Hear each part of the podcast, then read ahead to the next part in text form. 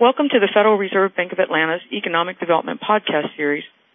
I'm Nancy Montoya with the Federal Reserve Bank of Atlanta, and today we're talking with Dr. Allison Plyer, Co-Deputy Director with the Greater New Orleans Community Data Center. Dr. Plyer joined the data center in 2001, and she's recognized as an expert in post-Katrina demographics and New Orleans recovery trends. Started in 1997, the data center gathers, analyzes, and disseminates data to support the work of nonprofits, government agencies, and civic leaders.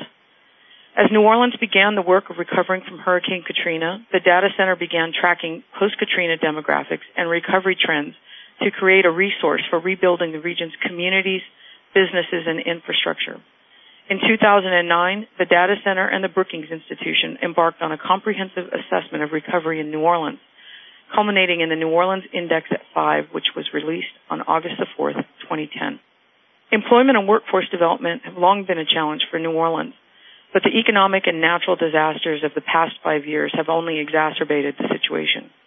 While the index analyzes 20 key regional indicators, including job growth and economic drivers, Dr. Plyer took a deeper look at New Orleans export industries in her report titled Jobs That Matter the Most, which was also released in August 2010. Dr. Plyer, thanks for joining me today. Thanks for the opportunity. Even before the hurricanes, New Orleans was losing jobs, and your Jobs That Matter the Most report indicates that Katrina accelerated the trend. Can you talk to us about the factors that led to job losses before the storm and how they're different after Katrina? Yes. Before the storm, a couple of the major drivers of economic growth in our region were oil and gas and shipping, that is port related jobs, freight, railroads, that sort of thing. And both of those were losing jobs pretty significantly before Katrina hit over the last two and a half decades that we were measuring.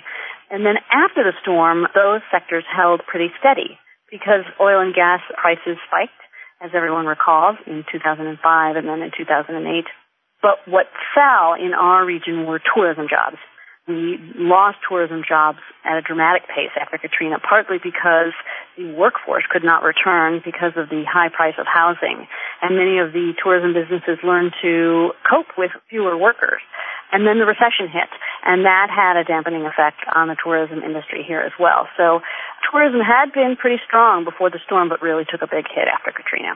So, Dr. Plyer, how do you define an export job or industry, and why did you choose to devote a separate report just to this topic? We wanted to know more about the New Orleans economy because it's so interrelated to all the other issues that we deal with here in terms of housing, in terms of poverty, etc. So we looked for what were the most important things we could measure around the economy. And what we learned was that regional export industries are really the drivers of regional economies. In contrast to products or services for the local population, export industries serve customers outside the region. They bring in revenue into the region. They support additional jobs in industries that serve as suppliers to the export industries or industries that serve the local consumption needs. And although the number of additional jobs that each export job supports will vary by industry and region, a rough rule of thumb is that every export job generates on average two additional jobs in any region. And in addition, export jobs typically pay higher than average wages. So we thought these were really important to track and look at the trends in these export industries over the last three decades. In your report, New Orleans export industries include oil and gas and shipbuilding, but there were some other industries that were a little surprising. Higher education and motion pictures were also identified as export industries. Can you talk about why those would be export industries? Anytime an industry brings in revenue from outside the region, it's considered an export industry. So in the case of higher education, you know, we have students coming to our universities from all over the country, all over the world, in fact. And then, of course, motion picture industry serves customers all over the country and all over the world. It's obvious with oil and gas, you know, we're serving folks well beyond the New Orleans region. Of course, with shipping and tourism, that's the case. With higher education, you know, we use some of our local knowledge and talk to folks locally. And of course, we know that we have a lot of students coming here for higher education. A couple that were very surprising were heavy construction and engineering. We have a large number of heavy construction and engineering jobs. And what we came to learn is that many of them are to support work that's being done outside our region in terms of levee building and in terms of reconstruction of utilities after disasters or at any point. In your report, you emphasized export specializations as being ripe opportunities for job growth efforts. Can you talk about what an export specialization is and how might local economic development encourage the development of these specializations? Well, export specializations are particularly interesting. The definition we used was any export industry that represents a larger share of jobs in the New Orleans region than the share it represents of nationwide employment, and also any export industry that has a large number of jobs in the region, more than a thousand in, in the analysis we did. These are important because export specializations really distinguish one region from other regions. So government jobs, for example, are an important export industry here in New Orleans because we have a lot of federal and state government jobs, but it's not a specialization because our proportion of these jobs is not higher than the national average. We really specialize in oil and gas, tourism, shipping, shipbuilding, and, and essentially we identified the top 10 export specializations as things that are most important for our economy. It's useful if our economic development efforts really focus on those things we specialize in. The things that we have that are really unique outside of government jobs are these specializations. Tourism, oil and gas, shipping, higher education, etc. It makes sense for us to focus our economic development efforts on the kinds of jobs associated with our port, with our railroads, looking at how we can perhaps modernize them, looking at multimodal freight strategies. And there's some real opportunities there potentially because the president, President Obama, has called for the doubling of international exports in the next five years. And to the extent that we really organize our shipping sector we can really capitalize on the potential for great increase in international exports that has been called for. Some of the occupations that had higher representation in New Orleans are the tourism and food processing industries, which have a tendency to pay lower wages. How might your focus on export industry specializations respond to the workforce needs of those with low or moderate incomes? You make a really good point, which is that building export jobs in sectors that don't have high wages has the disadvantage of potentially not growing the economy as much as you could when you build jobs in export industries that have higher wages. But what's also true is that the tourism sector was arguably well suited to the workforce here because we've had adult educational attainment levels that have been generally lower than the U.S.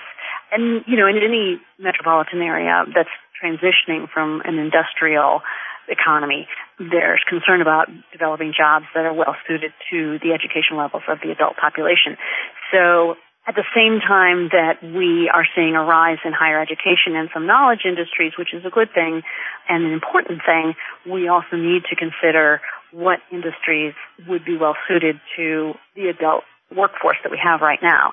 And one potential that I'll just happen to point out again here is our shipping industry, you know, around our port and our freight is a place where potentially we could have employ a lot more workers who might not necessarily have to have a college degree to participate in that sector of our economy. But we also, at the same time, really need to focus on building a more educated workforce because our industries of the future are definitely going to be knowledge based. And so the good news is that we do have some real growth in our knowledge-based sectors, higher education, legal services serving clients outside our region, and also insurance agencies serving clients outside our region. And so those are all areas that we need to look to grow and build our workforce for. What kind of strategic investments need to be made in infrastructure and workforce development that would improve the economic health of New Orleans and our surrounding areas? Well, I think that the recent disaster here surrounding the oil spill has really brought all of our attention to the dependence of our local economy on oil and gas and some of the challenges associated with that. So I think that there's also a great opportunity to begin thinking about how can we take that energy sector and diversify it. We also have a large number of entrepreneurs and entrepreneurship has really spiked since Katrina. And so, you know, these entrepreneurs could be challenged to think of bold and sustainable new business ideas that really strengthen our energy sector. And we also, as I mentioned, you know, there's the possibility of greatly increasing international exports and our shipping industry playing a big part in that. Our higher education institutions could be utilized to really help retrain and improve the quality of our workforce for some of the more knowledge-based sectors of our economy which are growing. And, you know, really in the short term, you know, New Orleans is lucky. We have still some billions of dollars coming into our economy from post-disaster funding and from Katrina, and there may be even more from the oil spill. So we need to make sure that we build capacity of small businesses, especially minority and women-owned businesses, to participate in some of those contracts so that some of that wealth is retained here. And the last thing that's also a potentially medium-term opportunity is the rebuilding of our wetlands. And rebuilding wetlands is very much an engineering task. And so some of the engineers associated with our oil and gas sector or our heavy construction sector could be redeployed for rebuilding the wetlands, and that could be a real important and useful activity in our economy. Dr. Plyer, thank you for joining us today. I was happy to be here. This concludes our podcast. We've been speaking with Dr. Allison Plyer, Co-Deputy Director for the Greater New Orleans Community Data Center. To read the New Orleans Index at 5 and the Jobs That Matter the Most report, visit www.gnocdc.org. For more podcasts on economic development, visit the Atlanta Fed's website at www.frbatlanta.org. If you have any comments or questions, please email podcast at frbatlanta.org. Thanks for listening.